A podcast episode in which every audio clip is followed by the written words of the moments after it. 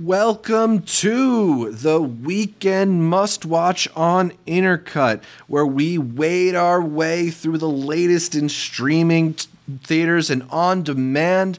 I am your co host, Zachary Shevich, and joining me, he's Venom. Just kidding.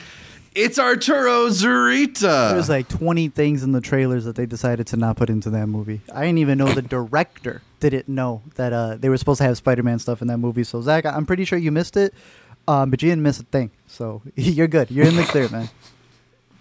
Yeah, you know, I actually had my A list reservation for for Morbius on Thursday night, and just as the as all those reviews were streaming in, it's like I could do literally anything else with my time Mm-hmm. than see this movie. Watch We Work is instead. almost getting universally bad reviews. And look, it, well, we're gonna get into it in a bit, but yeah, there's a lot of stuff Yeah. to watch out there. We got a bunch to cover from theaters, from streaming, from really a lot of stuff.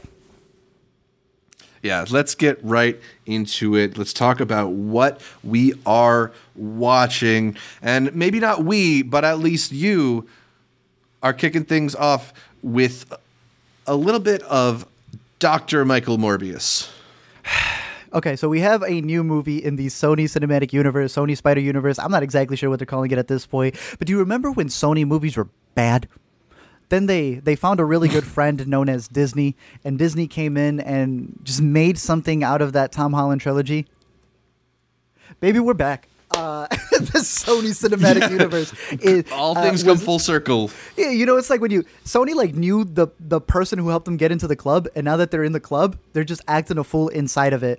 Uh, they are just dropping the ball. Everything that they were able to advance with is just I don't know. It, it the movie isn't terrible. So Morbius is now trying to cover a different perspective of the Marvel Cinematic Universe that, in particular, is supposed to be with Venom. So the Venom universe and how uh, that was kind of interconnected in terms of maybe that's going to be Andrew Garfield's world. Maybe that's going to be.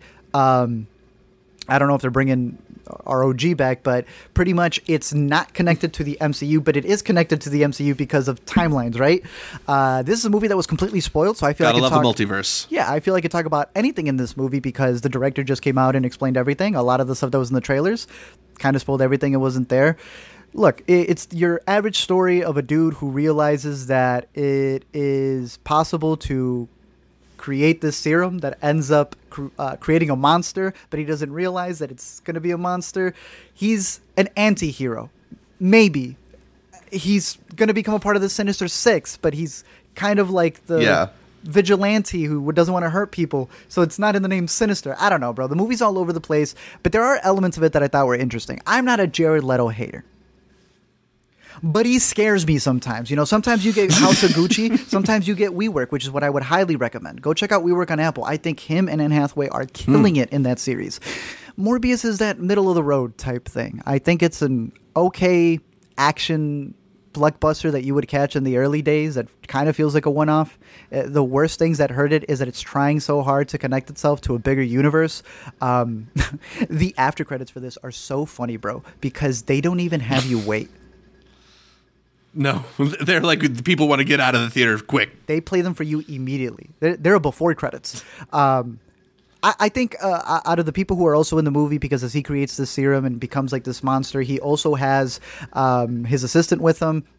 His, his other doctor who helps out along the way and kind of trying to create a Twilight love story that's going on there. He also has Tyrese and his partner who are coming at him as cops. And there is so much backstory that's just cut, dude. Uh, like Tyrese plays a character who was able to take Morbius's uh, creation of artificial blood, and it helped him when he was on a tour in Afghanistan. Now he needs to go stop the guy.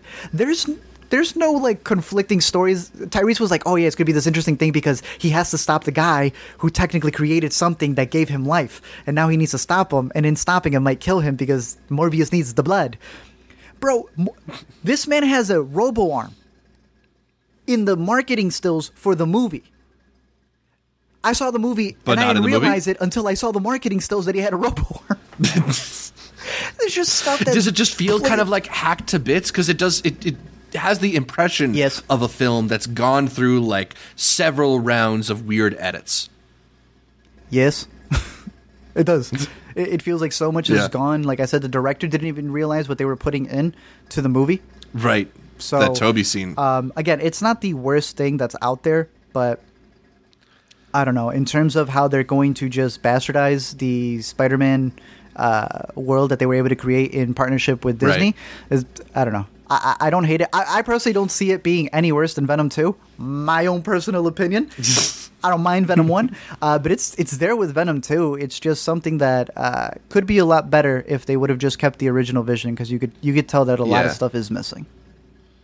Yeah, I think the chatter online has kind of been divided into two camps. One Mm-hmm. camp saying like this is one of the worst movies I've seen in a little while, and then another camp saying like it's not really any worse than a lot of the other bad Marvel superhero It's style not. movies that we've It's gotten. Are, you sound like you're more in that camp. Yeah, I don't think it's the word. Like, yeah, it, it's it's the same game that, that all the other ones play. But uh, again, if you're continuing to pitch this movie as doing something different, then please do something different. do something different.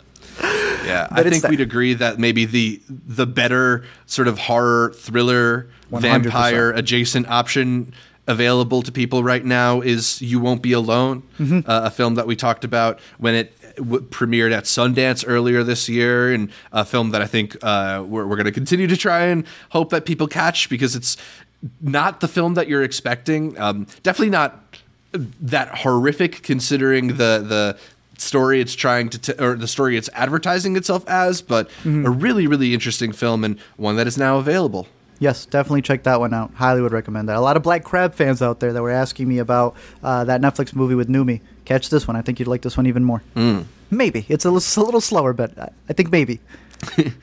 Speaking of Netflix, I think that provides us a nice transition to the other big release of the weekend, although maybe it shouldn't have been. Uh, Judd Apatow's latest entry, The Bubble, a comedy set inside a COVID bubble where people are trying to film the latest sequel to Cliff Beast, Cliff Beast 6. And uh, it's actors playing actors and actors playing directors and Hollywood making fun of Hollywood in a way that I actually am not really.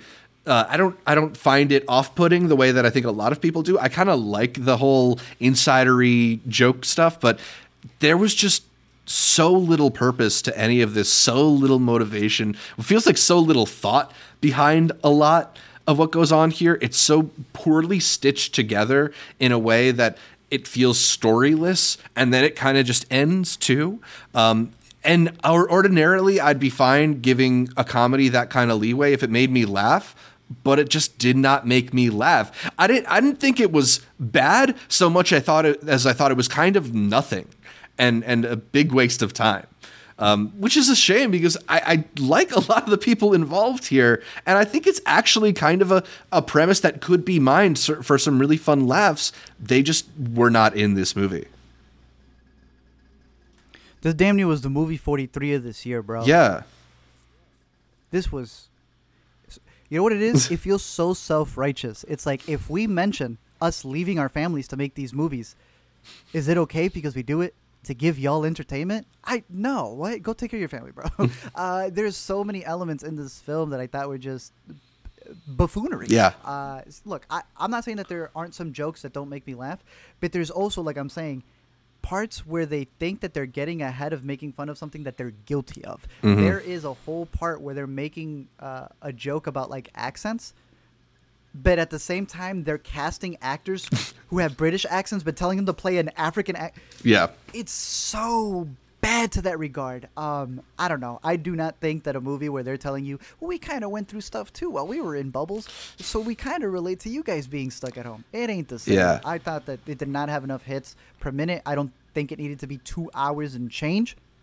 Um, skip it, bro. Keep it in the bubble and leave it there. Judd Apatow I had didn't that even- tweet that someone almost died on the uh, Oscar stage. He almost killed me with this movie. Man's talking about somebody else in the relationship with his wife. I'm tired of seeing Judd Apatow direct his wife just just to be touched on screen. It is some of the weird, like it doesn't even make sense. There is no point in the story to do some of these bits, but uh, I saw that he has Lexi out there Yeah. making moves, so now he brought in his other daughter to come in, and um, yeah, I kind of see the nepotism in that one. Not gonna lie. oh man, it, it's just such a misguided effort too. It feels very Dumb. much like the script was written in like June 2020, and then not really altered since then. Wasn't it shot in 2020? And he's like, we've been overly editing this movie for so long. You can tell like this movie feels really, really late. Like the, these jokes are no longer topical. It like it, the only the only value that I think a film like this could have had is if it felt like of the moment, and it feels already like so not of that moment anymore. It's just mm-hmm. very like. There's also this whole thing with Iris starring as like a TikTok star, and they have several TikTok sequences, which are and, and it's a th- they do a thing that really bothers me in in these films where it's like when you try to emulate the internet, you got to emulate it a little bit better. Like you got to actually do stuff that it. might look like it could be viral or the type of dances they do on TikTok. The whole bit where they're like trying to do the dance with a dinosaur is one of the most embarrassing things I've seen in film. bro it is bad but yes i agree with you. I also thought that the whole concept of like uh trying to emulate being on the phone but then it's clearly shot off the alexa. I hate when they do stuff like that. Oh it's so annoying. Um yeah skip this one. It's it's no bueno no good. Yeah, there's a No. much better option for you with Richard Linklater's latest for Netflix, Apollo 10 and a half, a space age childhood, uh, which is a really charming film that we've talked about a couple of times. Art caught it over at South by Southwest. It's this man narrating this, uh, his memories from being a 10 year old in Houston in 1969. A really wonderful kind of nostalgia driven story that I think has just this quality. Uh, like, even if it's not necessarily reflecting on things that you remember as part of your childhood, just the idea of Yeah. recounting what it was like to be a child will be very relatable here. And plus, I, I do love all the little reference points of bits of culture that are increasingly becoming lost uh, as we modernize. Yeah, I'd second that one as well. Pretty good. Really quick, just to, for the bubble thing. I Oh. know uh, we had a question from the Vash who said, "What's the best COVID film?" And I was actually thinking some, of some while you were mentioning how the bubble was filmed but not really uh, released in time. You know, there was several other movies that didn't have to overdo it because of an inflated budget. As it's making a movie about inflated budgets, uh, Seven Days was a fantastic movie that just won Yeah. the Indie Spirit Award, And um, newly I can released think of on language VOD. lessons. There you go. Mm-hmm. I can think of Language Lessons, which was also uh, a very well made film. Uh, there's there's several movies. Uh, he had even mentioned Kimi and the Host as two ones to check out as well, Ooh, Kimi is an which I excellent what Kimi is an and excellent pick there. Yeah, I think Kimi because that's also one that the central idea of the movie about this kind of like rear window esque thriller.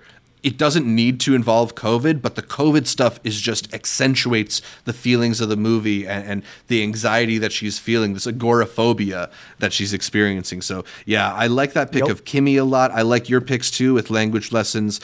Uh, Thanks, man. as well as Seven Days, very charming films. I'm trying to think of what else. I mean, like if we're talking about things directly inspired, like uh, in the same breath is probably my favorite COVID doc. Um, yeah. And there's been way too many COVID docs, man. Yeah. But even if we want to talk about like the tragedy of Macbeth as a film that was very contained and shot on sound stages, possibly because of COVID stuff, like that's a that's a great kind of like limited production movie. All right, so let's move on. I don't know if how briefly you want to talk about uh, Death on the Nile popping up on Hulu finally. Did you caught it? I, I did catch it. I did. Then you talk about I it, now man. I talked know about it the, the the, past. I went origins of cinema. Poirot's mas- mustache for some reason. I, I don't know why Branagh tried to do 1917 in the middle of his uh, his his you know who done it story, but I guess it's Yeah. there now. Uh, this movie is way worse than I even thought it would be, man. It is real bad. It's it's bad. It's weird, weirdly bad.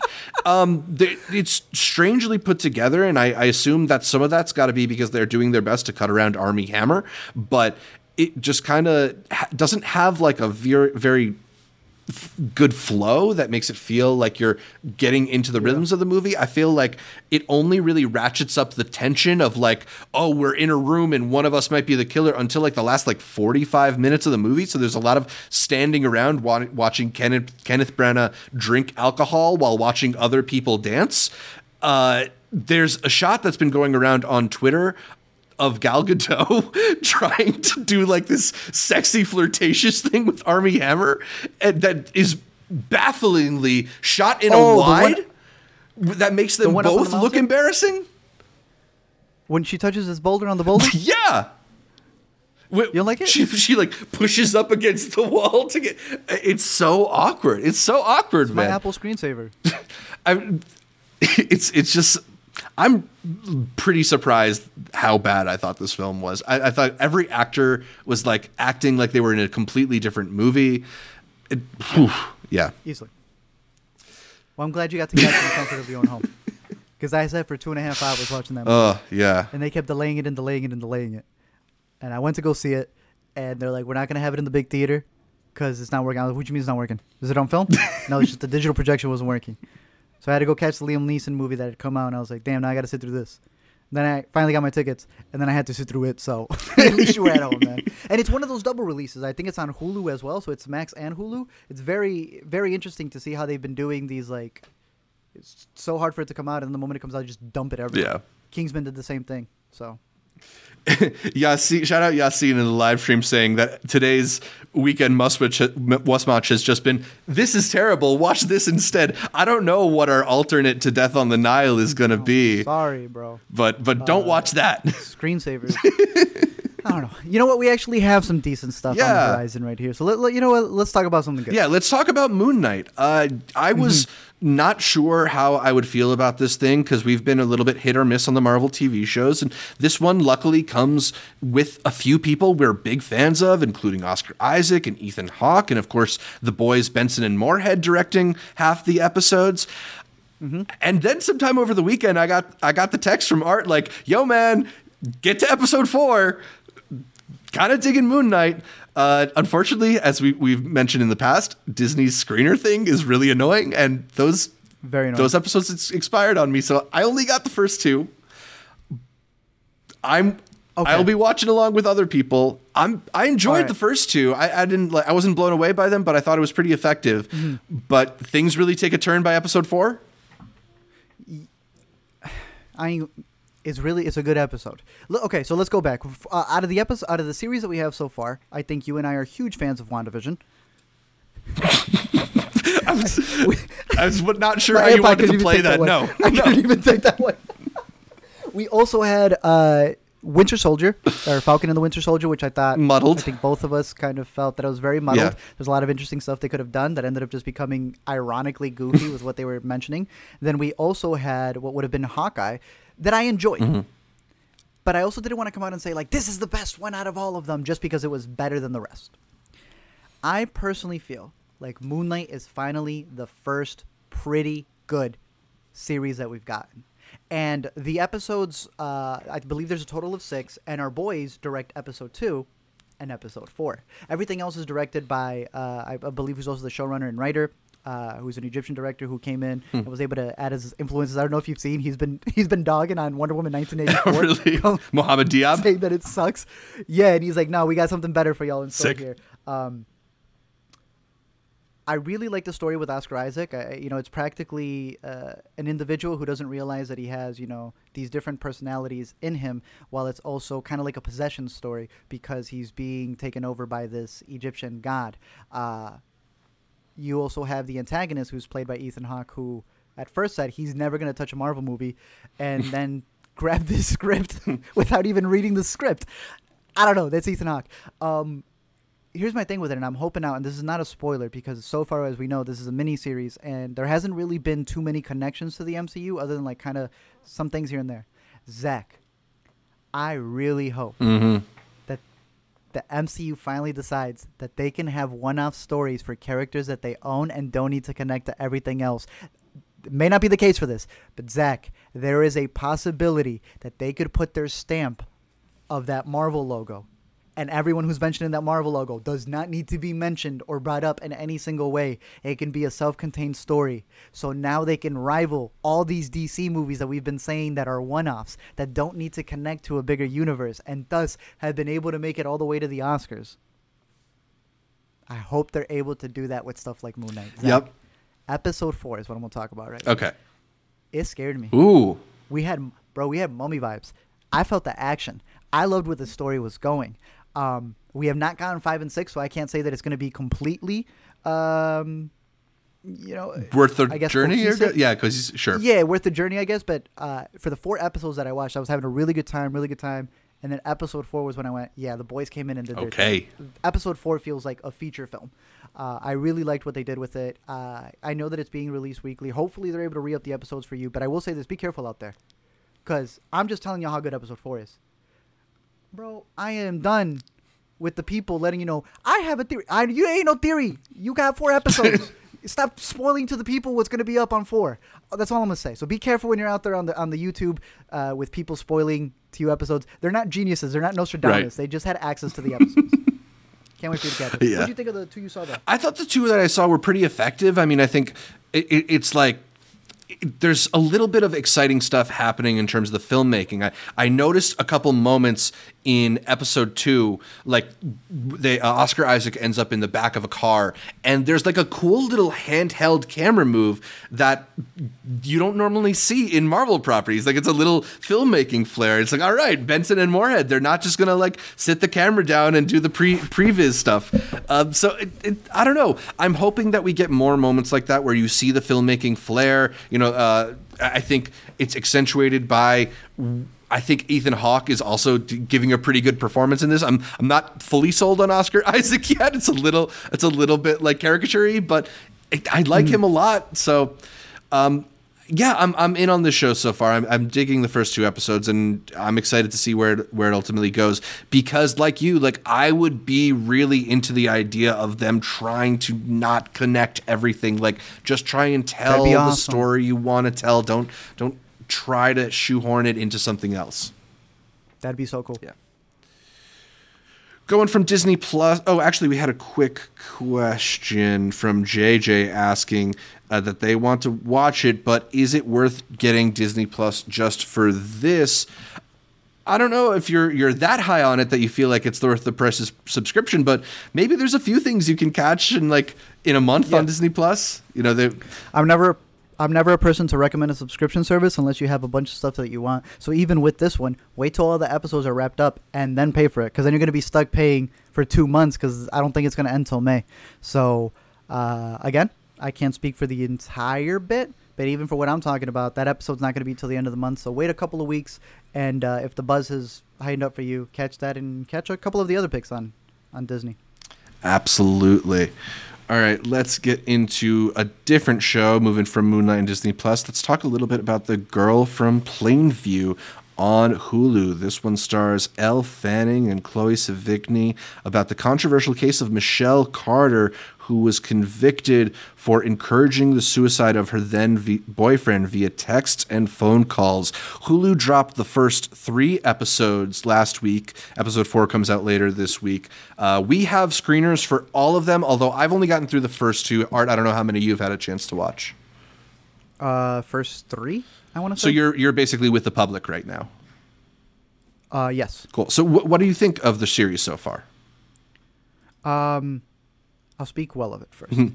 I think that all of the performances performances in it are very well done. I really like Chloe Sevigny as the mother who's struggling to like reconcile with everything that's happening, not just because of the loss of her son, but also having to deal with a family who's reacting to it completely differently.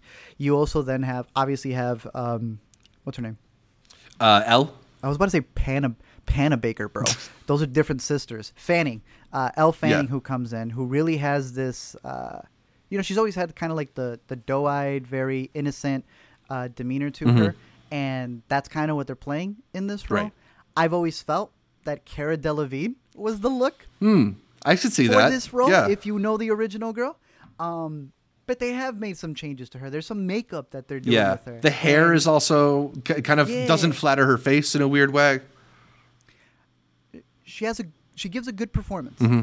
It's really interesting to see, you know, because they're doing it like a character study of a lot of uh, private moments and how she's reacting to what has happened. While there's also an investigation going on, so it's got that thriller aspect of it. It's got the drama aspect of it with the mom. But then for her, it's like she's a very manipulative person, Mm-hmm. and they jump between: is this her being conniving? Is this a part of her mental Mm-hmm. health? Is this something that goes deeper because of her family? Is this something that you know is just something that she wants to take advantage of? I think it's it's a really well made show about a real life story where we don't know the private moments, man. I, we're gonna have a slew of these, right? But Mm-hmm. Yeah. I don't know. There's a certain point. There's like this and uh, that Pam show. I don't like the Pam show. Pam and Tommy? Pam shows. No, uh, that would also be another one. But no, the, the thing about Pam. the one with Oh, yes, yes. My mom loves this show, Mm. so there's an audience for it. I I hate the show. I think it's I, I just think it's poorly made. It's like terrible CGI. They don't even got the skylines right in that show. Anyways, back to Girl from Plainville. I don't know how you feel about that. About being able to bring in these private moments. I don't know if the family's involved. Right. I don't think she should be involved. There shouldn't be an inventing inventing Anna case where in trying to get into the mind of the character, you are also sympathizing the character. Yeah, a live in the live stream here, Ricky asks, "What's your guys' thoughts on them making series out of real life stuff like the girl from Plainville and the Dropout?" Uh, you know, I think it's it's tough, right? Especially with stuff like this in comparison to stuff like the Dropout, because the Dropout, it's it's basing it off of a lot of legal proceedings and articles and and things that you can point to on paper. And yeah, there are the text transcripts that they they read through, but in my impression of the first two episodes, they're really going after a lot of these like private moments and dialogues between the people involved. And there's a there's a real intimacy with the way that they're portraying some of this. Uh, you know all these there's this prolonged scene uh, that's very bizarre and but effective of Elle Fanning crying in the mirror during one episode. Um, and, it's just stuff like that where I hope that there is some some research being done to base this in reality because it feels a little bit too sensitive to take artistic liberties. Like my my whole thought about a lot of the uh, at least the increased nature of all of these ripped from the headline shows. Uh, Hillary also said in the live stream comments that uh, it feels like we're getting flooded with at every court case becoming a series. Like The Academy Awards is going to be adapted screenplay, and it's going to be court case number U.S. Supreme Court versus whatever. it's going to be, oh, Yeah, you know, I just I kind of feel like I wish some more of these showrunners would take inspiration from the case rather than try to tell you exactly what happened because you're never going to be able to to recreate Yeah. uh, what happened in reality, right? But if you have a story you want to tell, you can just do it and inspired by and you know usually people are able to connect those dots like they did with the Matt Damon movie and Casey Anthony, but it it leave, it leaves you some artistic license to not try Look, to bro. Tell someone's docs. private There's a moments in a that you public way. as well, and they do something very similar. Does the you know filmmaker get involved with the subject? Are we also just making documentaries and crime, true crime dramas or or, or miniseries on things that are still very fresh? I, it's just always going to be a case, but I don't know. I just I always wonder to see what's the approach that they're Yeah. taking and where did they come up with the decision to uh, to I don't know sympathize the character or kind of give you their perspective if you don't know that's what they were going for. That's it. That's it.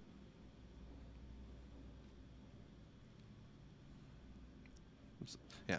I am curious to see where the girl from Plainville continues to go, though. You caught the latest from Disney Plus, Olivia Rodrigo driving home to you. A sour film. That's your girl. That's your Grammy Award winning girl right there. I liked it. It was very good. Uh, Disney's been doing a really good job with these uh, documentaries that kind of take you through the writing process, which I really enjoy. Uh, Apple obviously had one of my favorite docs of last year with the Billie Eilish doc that really got in depth into not just her writing, but her family and the whole approach and the industry that she has to deal with. This is more like folklore, um, the Taylor Swift one, where you're sitting and kind of going through the writing of the album. She explained how she had written a lot of it in Utah, so it's her going back uh, on this road trip, which is a, goes hand in hand with her driver's license uh, song, and telling you why she was writing that song, the headspace of that song. You know, I love seeing the making of. You know, I love seeing the original video recording of when a hit song uh, is caught, and then she does a performance of the song. So I really love the setups to then seeing a new performance that kind of lets you hear the song with a whole new perspective because of the behind the scenes to it. I really enjoyed it, man. She I liked her in the Oscars or the Oscars, the the Grammys last night. She she didn't sing. I think it was backtracked, but she won a couple of awards. I thought it was really dope. I'm a big fan of her. Uh, I heard before I even knew it was her. Like it had come up on shuffle, and I was like, "Yo, this song's kind of decent." Then I realized it was the girl from uh, uh, what was it High School Musical? Yeah, High School Musical. High School Musical, the musical, the but it- series? it- it's it's a really good, um, I guess, breakdown of the writing process for an artist that you know had one of the biggest albums of last year. I would highly recommend it. Mm-hmm. Yeah, Caitlin had it on while I was, I think, doing some like cleaning or working out or something, and I, I so I caught little bits. And I feel like if you are an Olivia Rodrigo fan, there is so much good content there. Whether it is those early versions of uh, those recordings, or it is the like stripped down or re reanalyzed uh, performances of some of the iconic songs. You know, it, it's not going to be like a traditional concert film because that's not what they're going for here. But it, it's something a little bit different. And for the person who who needs new Olivia stuff in their life, I, I feel like they'll be very satisfied with this one. Uh, have you caught any of the Apple TV Plus show Pachinko yet? I'm really into this show so far. I, I've only caught the first two episodes. I think we'll be getting eight of them, but it is a really breathtaking series in terms of its scope, its ambition, and the heartfelt storytelling. Pachinko Okay. is a international drama. It takes place in Korea. It takes place in Japan. It takes place in America. It is also multilingual, being told partly in Korean, partly in Japanese, partly in English. It Does something really cool in that the Korean language is all subtitled in yellow and the Japanese language is all subtitled in blue. I love when dramas or, or shows find interesting ways to play around with things like subtitles. that. Uh, Okay. Very notably, this one is directed by a couple of guys we're interested in. Four episodes from Justin Chon, who did last year's Blue Bayou, and four episodes by the boy Kogonada, who brings a really beautiful palette bro. and direction. I think he directed the first one as well, so he's giving you kind of like the pilot uh, look too. Uh, it, it's some really incredible storytelling here, telling the story of this Korean family who immigrated, who uh, Korean family with Japanese roots, uh, and over the course of several diff- different generations. I think it's the story of this family through four different generations. So, just in terms of the way they're able to all weave it together is pretty incredible. Has a couple people we like in it too. Uh, Yu Jung Yoon, who or Yu Yu Jung rather, who you'll remember from Minari, has a big role here. Jin Ha, who, if you don't remember, is uh, is our boy from Devs. Uh, played the boyfriend in that show. Also has a pretty cool role, role here.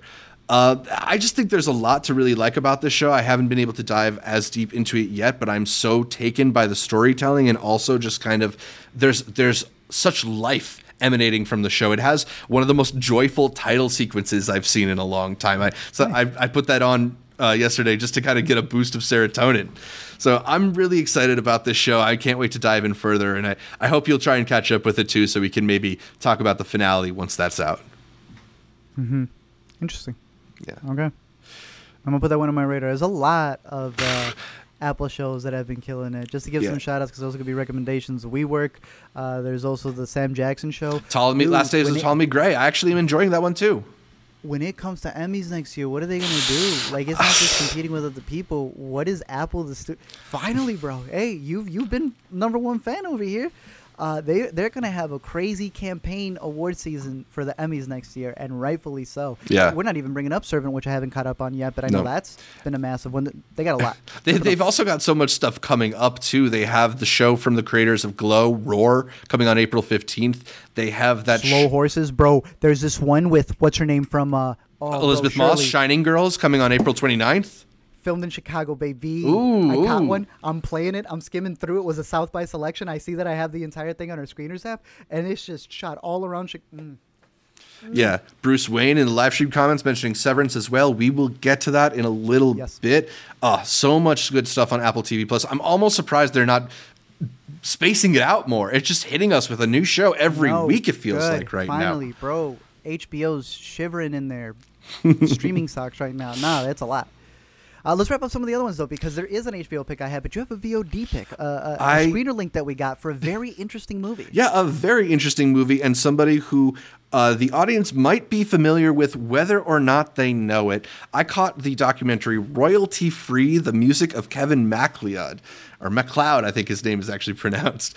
Uh, a, a documentary about perhaps the most famous royalty-free musician out there, the, the man behind uh, Incompetech the website that if you've ever made a video and needed some royalty free music, you've probably stumbled upon it at some point. You know, it's a, it's really cool that this dude got his own documentary. It, it, I think one of the things that's exciting is like you know some documentaries wow you with their presentation and how they're put together and some just decide to focus on an, an interesting person or story and that's enough and i think that's what you get here because uh, he's not the type of person you would expect to get a music profile he's not exactly some like extremely successful uh, highly paid musician, but his work pops up all over the place. I mean, his, some of his songs are extremely viral on TikTok and stuff like that. And it's really cool to see all the ways in which his music has penetrated the culture. I, I, I I think just as an example of an alternate way into the music industry. It's a pretty fascinating profile. It's not necessarily the best put together documentary, but I, I found it extremely interesting uh, about a guy who has benefited my video work plenty over the years. Uh, I'm gonna check this one out. Yeah. All right, let's wrap this up with the HBO Max pick. HBO, and I think it's on the big network too, right? All right, man. Let's talk about probably the best stand-up special we've got thus far into 2022, and I'm not sure we'll get a better one. What did you like about Jerrod Carmichael's Rothaniel? What did I love about Jerrod Carmichael? Yeah, we both gave it that hard on Letterboxd. Bro, so I, I didn't realize he had a new stand-up special. I saw it; it popped up. I put it on. I uh, Google something really quick about Jerrod, trying to figure out the name of his last one, and I get spoiled. A stand-up special. I didn't think you could get spoiled a stand-up special. I won't say what it is. It's out there. It's it's it's part of even the uh, opening Saturday Night Live uh, monologue that he did, which was fantastic. Go do yourself a favor. It's on YouTube. Search it up. His uh, opener was great, and uh, he talks a little bit about his stand-up that he has on HBO. But here's the thing, dude. Um, uh, we really enjoyed his movie from a couple years back at Sundance called On the Count of Three. Still not even out yet. Please release it. Come on, Annapurna. Damn, it adds some context to that movie. yeah. Going back and rewatching this other specials that he's had, you know, he's done a, a lot of, you know, I've seen a lot of the the bits segments on YouTube, but uh, going back and rewatching the first one that he had for HBO, eight from a couple of years ago, and this being his third one, it really adds a lot of context to it. Like I said, I was spoiled something in this doc, so I'm going into it hearing the jokes differently, right from the bat. But when you finish the the stand up and rewatch it, because I watched it again the next day with Alina, she was crying. This is one of those document, or I'm calling it a documentary, bro. this is one of those specials where it's almost a therapy session, intertwined with like a punchline at the end of uh, a heart wrenching almost moment. Sometimes the worst parts about the stand up is the audience. Sometimes the best part about the stand up is, Is the how he audience. interacts with the audience. It's also directed by Bo Burnham. Yes. Bo Burnham has done a couple stand up specials. He's been a dude who, in the comedy world, because he uses music and he uses you know a lot of bells and whistles. Some comedians would say you know that he doesn't keep it straight to just the microphone and himself on the stage. Uh, I- I want to say he's been pushed to the side, but you know they, they see him as his own kind of variety thing. So for him to come in, knowing the respect that he does have for the form of stand up, and seeing his direction for Tambourine, which he did for Chris Rock, which I thought was pretty good, uh, seeing what he does with this one, just a beautiful intro, beautiful middle, and he edited it all Yeah. look, it, it's one of the best looking stand up specials. It is one of the most heart wrenching stand up Mm-hmm. specials. I love his stuff. I went back, I rewatched everything else. He also Carmichael's has great. Uh, Bo Burnham helped produce a couple of other kind of like short stuff that he did on HBO. If you're clicking this, you'll see all the related stuff there. It really adds a lot of context to um, him being a very private person. At Mm-hmm. Sundance, when he was presenting the movie, he said, uh, "Yeah, I'm not even in my house. I'm in. I, I rented a hotel. I'm a very private person." this is him revealing everything, Yeah. and I think it's really, really, really freaking good, man. It's it's really special. It's a very p- special piece of stand-up comedy, or I guess we could call it sit-down comedy, since he's uh, seated for the majority of this special. But you know, I think the most direct parallel that I would draw is to Nanette, the Hannah Gadsby special from a couple years ago, in which like she's able to balance some really serious discussions with some pretty funny stuff. I think hers is more of like a a, a screed, right? Like she's trying to make a point, whereas Jerrod, it's something a little bit more personal, and he talks about at various points of of the special. Like he wants you to feel like he's this is family getting together. And you know he does that thing that you're mentioning where he kind of allows the audience to talk back. Something that could go disastrously wrong does whenever i've seen it done with live stand-up comedy. But the way he's able to navigate it is so deft and and open-hearted and vulnerable. And it Yes. you know i I think it works so well that there's it almost feels like it would be scripted but at the same time like he's not coming back with a punchline he's just coming back with this emotional That's honesty so- yes. and and like and again, he's got a different approach to it. Like Yeah. he's especially a lot of his previous ones, he's almost trying to piss off the audience or trying to make them uncomfortable to make a point that that he's kind of leading to at points. I also just love the patience that he has up there. He'll take the time to think about a line. You know, mm-hmm. it's he's really good, dude. He's yeah, really. I mean, he's an excellent, excellent comic. Uh, I will also shout out. Well, Connor in the live stream is shouting out uh, home videos and Sermon Did on the Mount.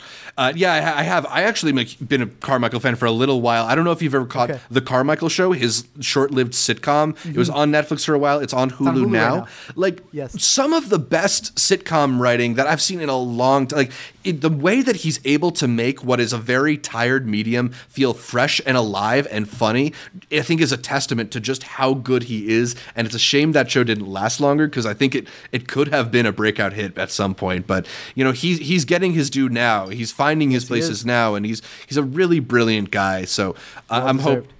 Yeah, and I'm hoping he's finding some peace too, because like it's good to see him smiling through bits of this. Um, I don't know if you you uh, you're you're not as on Instagram as much as I am, but uh, when Bo Burnham won his Grammy last night, uh, he did a little Insta story, and he and Jerrod were hanging watching them together. So that also made me happy. Oh, that's really cool. Yeah. I would also throw in there because uh, Tyler won another Grammy last night. Um, obviously, he's all over Igor. He's the voice on Igor, but definitely go check out the Flower Boy talks. Yes, him- which you know what I'm talking about? again puts it in a completely different context after you watch this. That was the first thing I thought of. I'm glad that you brought that up. Yes. Uh, there's so much more I could say. Just know that go into it and then realize how, how much bigger it really is because he's, I don't know, it, it's been a really interesting journey following him. It's really good. It's really Absolutely, good. Of my absolutely. favorites of the year. All right, uh, let's take a couple quick questions here. Devesh asked if either of us have gotten around to Peacemaker. I was just talking about this with my girlfriend. Like, I really want to watch it, but there's so much TV. Did you Did you watch Peacemaker? No, we only caught the one episode that I think we had mentioned at some point. Other than that, I have not been able to sit down to finish the entire thing. I had Peacemaker. I had, oh, there was some other superhero show that I needed to finish, but uh, that's one of the ones that's on deck for me. I may, I may be working on it very soon. Yeah. A couple people have been mentioning The Contractor. Hillary said that uh, she liked it but felt like it was missing a bit, a lot of unanswered and unexplored topics brought up. I've been hearing some pretty good buzz on Contractor, despite the fact that it felt like it kind of get dropped into theaters. Mm-hmm. But uh, the Chris Pine flick seems like it's been It's getting some good stuff. It's on VOD already?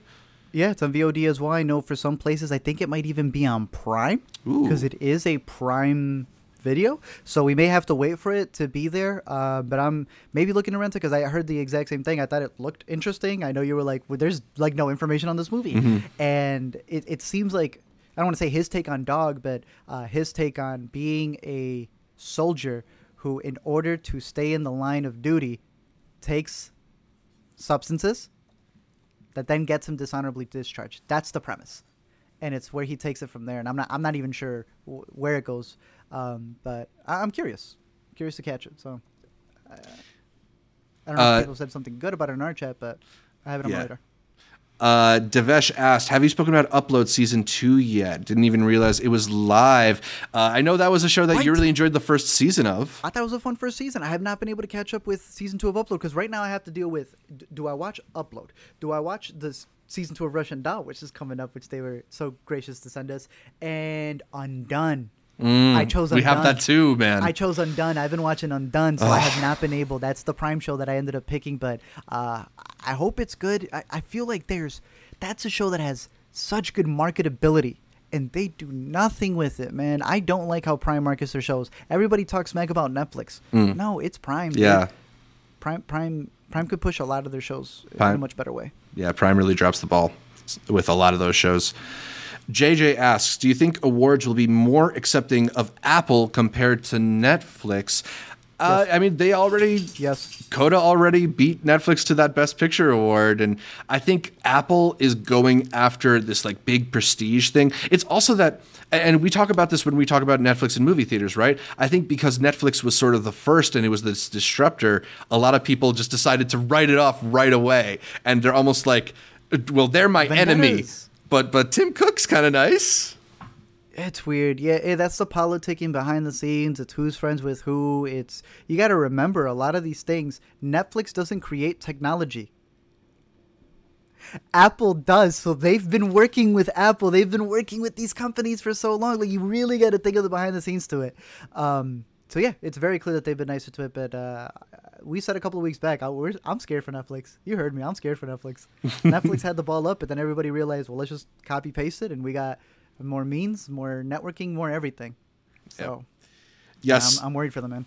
Yassine asked, "What app would you guys recommend for the TV show equivalent of Letterboxd?" I don't know if there's one that's like great. I'm I'm enjoying Serializd, but it's still not quite as good as Letterboxd is. Do you use anything for TV? IMDb. That's where Yeah. I, I don't log stuff on IMDb, but I keep everything uh, on, on our Notion tab. That's usually I I literally recreate everything on my Yeah. Notion. That's my Letterboxd too, to a degree. I have everything rated there before I make it public, uh, and I look around through stuff. And I always for the movies put uh, a Letterboxd link, and then for the TV shows I put the IMDb link. I just feel nothing's more thorough than IMDb. You're able to have all of the cast and crew, and it's yeah. You, you, you have pictures, you have images, you have everything, and IMDb's at these festivals, so they have insights as well. Um, I also am a person who misses the message, misses the message Yeah. boards, but As toxic as they hey, may have been, there's a lot of good uh, info yeah, there. Nah, they were dope uh, to a degree. A lot of people don't like IMDb. I know that's the reason why you know everyone knows that that's the place to go, but they want to see like what's the TV version of it. Yeah. Because Letterboxd has been able to curate something that feels less advertised friendly and more like a community. Bro, that's gone. I'm sorry, but I was searching up movies the other day and I'm seeing articles pop up, and I'm like, why are these articles? Who gets to decide what gets to be that extra bit? You know, because you could put a review and then at the bottom, read further in my review in this link here. People get actual squares. You're gonna see sponsorships Yeah. on top top reviews, and check out my whatever else brought to you by whatever. It's it, that happens to every social media. Yeah, man. it- so let's it- not act like Letterboxd is as pure as it used to be. Exactly. As it grows, they they keep finding ways to sneak stuff in like that. You saw the X thing? A24 was paying, giving out gift cards if you gave a review for X on opening week. I didn't see that. Cheese. Don't do that, man. Ugh. Uh, Pink Sweets asked, have they already talked about uh, the show E- From on Epix? Uh, Juan Carlos Gil Garcia asked, thoughts on Our Flag Means Death? I think these are both shows that we haven't had time to get around to, but have heard pretty good things about. So uh, maybe we'll try and catch up with them. I saw one episode of Flag. Okay. Decent. I just gotta have catch more. But I, I'd asked you. I was like, "Yo, I'm hearing good things about From." Yeah. And I don't want to get Epix again. they left us on red, so I might have to get another free trial Yeah. of Epix or something. Because I paid for Epix for three months and I didn't feel they had anything. But uh, hey, a lost alum. I'm, I I want to catch it. Yeah, Once exactly. it wraps, I, I might get Epix. All right, well, let's move on to the new to see and talk about some of the upcoming releases in theaters and at home, starting with on April 5th, tomorrow. A little dive into a guy named Tony Hawk. You caught Tony Hawk until the wheels come off at South by Southwest, uh, and I think you gave it like a, a light recommended, right? Yeah, it's pretty decent. It's two hours of his life that looks kind of at his career, but most on the philosophy of how he sees skating and what it means to him. Very cool. On April 7th, See For Me, a cool little thriller that I first caught at Tribeca about a, a blind former skier who is house sitting when that house gets robbed. Oh, yeah, yeah. Yeah, this one is going to be available on Shudder on April 7th, so another one to look out for. Uh, coming out in limited release is Aline. Have you heard anything about this? Yes, dude. I don't know if I'm excited or dreading this one, but I do kind of want to see it. This is the Celine Dion biopic that did not get the rights to anything related to Celine Dion. So they're not even called. a foreign language. yes, I think it's it's French, right? Yeah, it's. I think it's fascinating. Yeah. Mm-hmm. I, I, I've had it on my radar for a minute, and I'm glad it's finally out because I know, yeah, it was. It had a con premiere like a couple years ago, so Mm-hmm. it's here. Let's see. I think this is another argument to be made in favor of 30 Rock being one of the greatest TV shows of all time. Because, yes, 30 Rock has a joke for this in that uh, they did the Jackie Jormp-Jomp document or film about Janis Joplin because they didn't get the life rights to Janis Joplin. That's this. Yeah. Uh, the latest from Michael Bay Ambulance. Ambu LA. Ambulance. with Jake Gyllenhaal, Yahya Abdul Mateen, and Eiza Gonzalez. I'm pretty excited for this one. Actually, I'm. I'm. I've. It's been a while since I've been get, given the full bay. You know, explosions and all. Yeah, I, I was excited. I'm kind of meddling down from it. I'm Yeah, reviews haven't been great. You know what would have been dope, bro? Michael Mann's Ambulance. Ooh, That would have been dope. Yeah, that'd be sick. I mean, Speaking of, really quick, uh, uh, One Perfect Shot, which is now on HBO. Oh, right. I wanted to mention that really quick because the Michael Mann episode is fantastic. A lot of the other ones, it's like they're okay. Um, I think you should have a cinematographer. Yeah. talking about One Perfect Shot. I think your audio should be fixed. um, he had a whole moment there, and I just want to say two things. One, I always thought that this man captured LA to perfection. I didn't realize it was because he's from Chicago, baby. and I uh, did you catch the episode? not yet, man. I gotta. Catch the Michael Mann episode. Okay, I, cool. I binged through it all just to get to his, and yeah, he talked about it. It's, it's the streets of Chicago that made him, and it's the streets of Chicago that he took and made him see the architecture over in LA Sick. differently. But as you know, Michael Mann's that dude. Second, why she block you? man, she just does not deal with criticism. She She just. blocked you recently or a bit ago? I, I mean, I found out a couple days ago, but yeah, she. I think she blocked me for not liking One Perfect Shot. I, I've said worse things about Ava DuVernay, who great filmmaker by the way, although she can, says some weird things. But like, I, that's a very sensitive thing to block me on Twitter over Ava. Well, you blocked, bro. I'm pretty sure Andrew got blocked too at that point. um, yeah, I'm a, I'm a big fan of Ava. Um, yeah, I don't I don't like when directors do that. I also like I I don't like the inverse. I don't like when a director follows you just because you gave a positive review. Yeah, I mean, I'll take it for the couple directors who followed me. All right, keep it going, bro.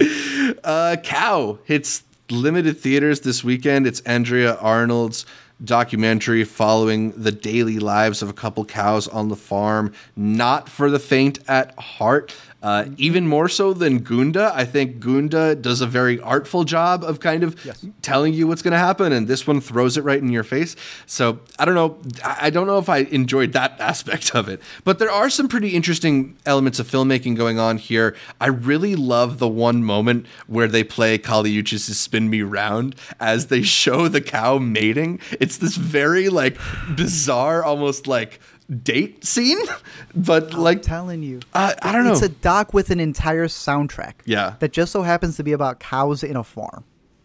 it, it's very good stuff. So I mean, as long as you can stomach watching, you know, a uh, this kind of cattle farm, I don't know. Yeah, it, it's a very good documentary. Uh, the Dropout on April eighth wraps up its series, uh, the eight episode uh, run uh, dictating the or telling the story of Elizabeth Holmes and her company Theranos. I have caught all eight episodes now. I know you're still uh, running a little behind on this the show. beginning, yeah. I, I think this is one of the most interesting TV shows I've seen this year, especially given this whole wave of ripped from the headline stuff. This is probably my favorite of them. I think it does a really interesting job of speaking to the idea of like what it would actually look like to embody the type of work ethic that millennials are often told they should embody, right? Like it's a commentary on workplace culture and the idea of being full fully driven and what comes as a consequence of that. So I think it does a pretty good job of handling all that. I think the Amanda Seyfried performance is really good here, even if maybe the voice sometimes feels weird. Like I, I can, I kind of think she's doing the voice, but even ignoring the voice, it's a full body performance. Just pay attention to the way she carries her body when she runs. It's it's very bizarre, but works really well for the character. I I like the show a lot. I'm curious to see what you think uh, when you uh, get a chance to catch up. I'm a WeWork man. That's been my show right now in terms of these office space ones. Dropout's pretty good. People keep saying like the dropout is like super pumped. You know super pumped? Yeah. On Showtime? Uh, Joseph Gordon-Levitt. Yeah. Get that out of here. That's the bad one. That's the bad. That's the one that thinks it's dropout. Uh, that's the one that thinks it's WeWork, and it'd be lucky if it even was a dropout. No, super pumped is no, not Yeah. good. But I can't wait to catch on the catch up on this one. expanding to more theaters on Friday is everything, everywhere, all at once. The latest from Daniel Scheinert and Daniel Kwan, better known as Daniels. Art, this is the best movie of all time. Let me see. Uh, I, I'm still not getting the your uh, rating on this. Once it loads up for me, what did you end up giving it? I, I'm I'm sticking with a four and a half until I see it again. But I loved I did love this one. I'm more referring to the fact that it's now the number one film of all time on Letterboxd, surpassing Parasite. There's discussion to be had, Zach. I, I find it interesting that this is that movie that a couple years back only the film fans would have loved. Yeah. And now it's kind of become a mainstream stay. So we've now created, if there was hipsters, Mm-hmm. if the hipsters are liking it, there's the extra level of hipsters who, before even watching it, dude, I also heard someone call this a gentrified version of a martial arts movie, and I was like, damn, bro, the insults coming. But it kind of, it kind of stuck out to me to a degree. There's some fair criticisms to the movie. Mm-hmm. But I'm gonna love it when it's here, bro. I'm not gonna wait ten years to retroactively come back and, and Yep. enjoy something that I think really uh, jumps out of the box. I'm glad you loved it, bro. Yeah, I, I do. You got re- a surprise uh, Q and A. Yeah, I got to see the Daniels, which was nice, and hear a little bit of insight into like the anxiety and ADHD that inspired the film. Really cool stuff. Really great movie. Um, I, you know, it's weird. We we've been on Swiss Army Man's corner for a while, so we've both been really anticipating this one. But I think both of us are extremely surprised at just how embraced this film has become already. And look, I'm happy, man. I love I love the Daniels work, and I'm happy that they're gonna, you know, get that next level. It feels like they're gonna take a step up even after this because people are really flocking to it. Um, But it's very weird to see this very weird movie being embraced in this way. I love it. I love it. Uh, Severance, which many people are bringing up in the live stream as one of the best things that Apple TV Plus has to offer.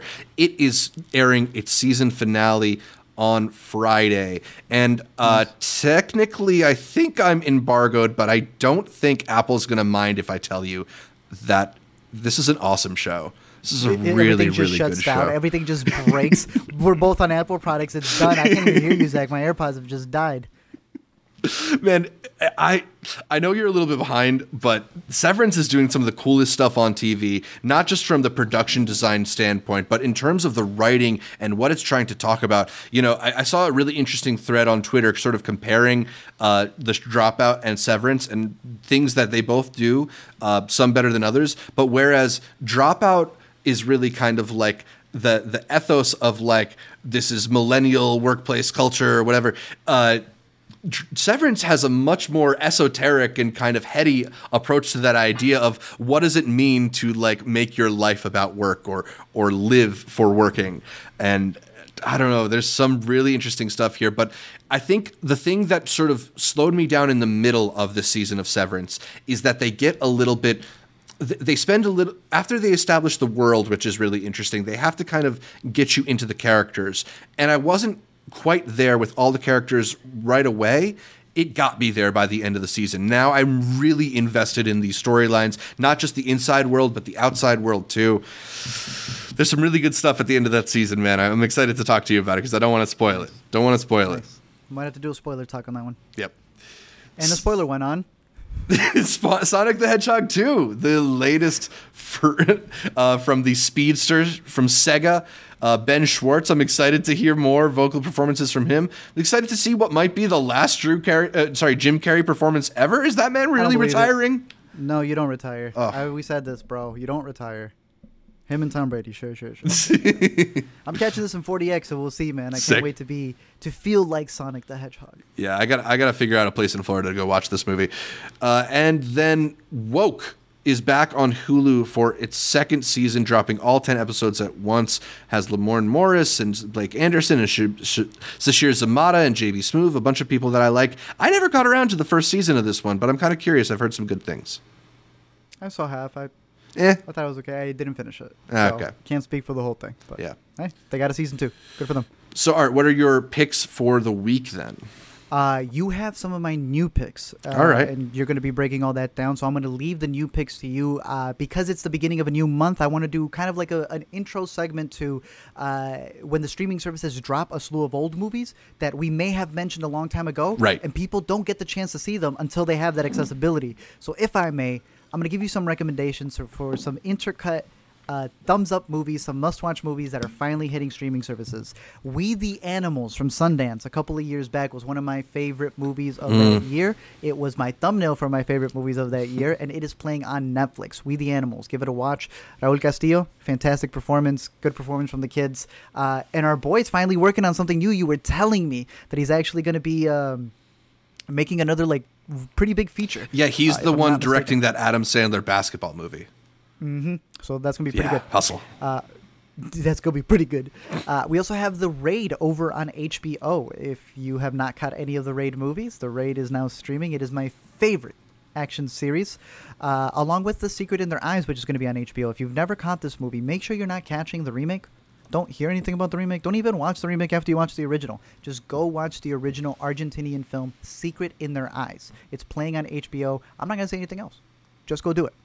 Uh, moving over to Prime, we got a duo on Prime. Never, rarely, sometimes, always. I think you could double up on this one. We have a whole LUE on this for those who want to know uh, our thoughts and spoiler discussions. Mhm. It was one that really impacted us out of Sundance, uh, as well as Compliance. I don't know if Mhm. you've ever caught Compliance. bro. Yeah, yeah.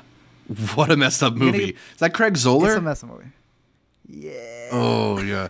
um, is that uh, also another Dowd, I think? Ann Dowd and Dreama Walker are really good in that one? Yes. Yeah, just like one of the most messed True up story. movies that I've I True seen. Yeah. story. Yeah. So, if you want, put that one on your radar. And then uh, after all that, Brigsby Bear on Hulu. How can I not? Brigsby Bear is on Hulu streaming. I think this is probably the first time it's streaming on a streaming service. Oh, man! How can I not tell you to stream it? Yeah. Uh, Brigsby Bear, one of my favorite movies. You got in your background. It's There you go. One of my favorite movies right there. Yeah. So go catch those picks. We the Animals, The Raid, Secret in Their Eyes, Compliance, Never Really, and Brigsby Bear. Excellent. Uh, my picks for the week over on Hulu. I will recommend The Dropout. Like I said, it's one of my favorite shows of the year so far, and it is wrapping up its run on Friday, so it's a good time to start binging those episodes. I I feel like you'll uh, you'll pair that with WeWork. That's your favorite of the uh, true life crime court case shows, whatever you want to call them. Severance. The the best thing on Apple TV Plus right now, including the Best Picture winner. Severance is probably better. I really, really dig this show. Uh, catch up so that I don't spoil it for you because I really want to spoil it. On HBO Max, Rothaniel, we talked about it. What what a moving, funny piece of media, uh, beautifully Yes. put together by Bo Burnham. I think we got to say that again. I love that little cut at the end too. That that hard cut at the end. Uh, um, and but don't quit. Don't exit out of HBO Max that quick because I'm also recommending Minx, one of my favorite new shows. I want to talk about it a little bit more in depth later, but like it's a very delightful show about the the starting of this women's magazine. Uh, Apollo 10 and a half, we brought up earlier, the Richard Linklater film, probably my favorite new release over on Netflix. But if you're going to theaters, there's only really one option that I can full heartedly recommend, and that, of course, is everything, everywhere, all at once. We're going to have to do a, a dive with spoilers on, Yes, uh, on Intercut at some point. So make sure you've seen the film so you're ready for our video on it. But I think that's about all for this week's weekend must watch. We've been through a lot of movies. It's been two weeks, so we had to pack in some more stuff. But uh, yeah, Hey, good stuff. Good picks, dude. That's a lot to watch, and then really good stuff that's coming out.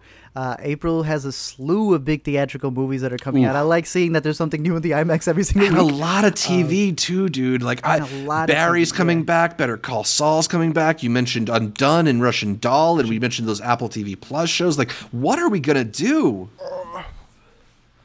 Binge watch. Pop the popcorn. Yeah. All right, I gotta go return to tuxedo. So that's all for this week's show. You can catch more from me, Zach Shevich, by following me on Twitter, Instagram, or Letterboxd at zshevich. That's Z S H E V I C H. And check out my YouTube channel, youtube.com slash multiplex show. Art, where can people find more from you? You can find me at Let Me Explain over on Twitter, over on I almost forgot all the other social medias. Letterboxd, I think, is where I'm at, and also YouTube. And I'm gonna try to start some shorts. I've had some names that we've been working on in order to be able to create some little short ideas. So look out for that soon. Um, other than that, you could see me every week here on the Intercut Podcast. You can catch every episode of the Intercut podcast on iTunes, on Spotify. I happen to like Overcast for listening to podcasts. And then make sure you also catch every episode of the uh, Intercut podcast on youtube.com slash Intercut Pod, where you can catch our bright smiling faces as we break down the latest in entertainment. Find new episodes of the Intercut Weekly Must Watch streaming on our YouTube channel every Monday. We usually do it at 3 p.m., a little bit earlier this week. And please leave us a comment, like the video, consider heading over to iTunes to give us that much requested. Excuse me, hiccup. Ooh, much requested five star review.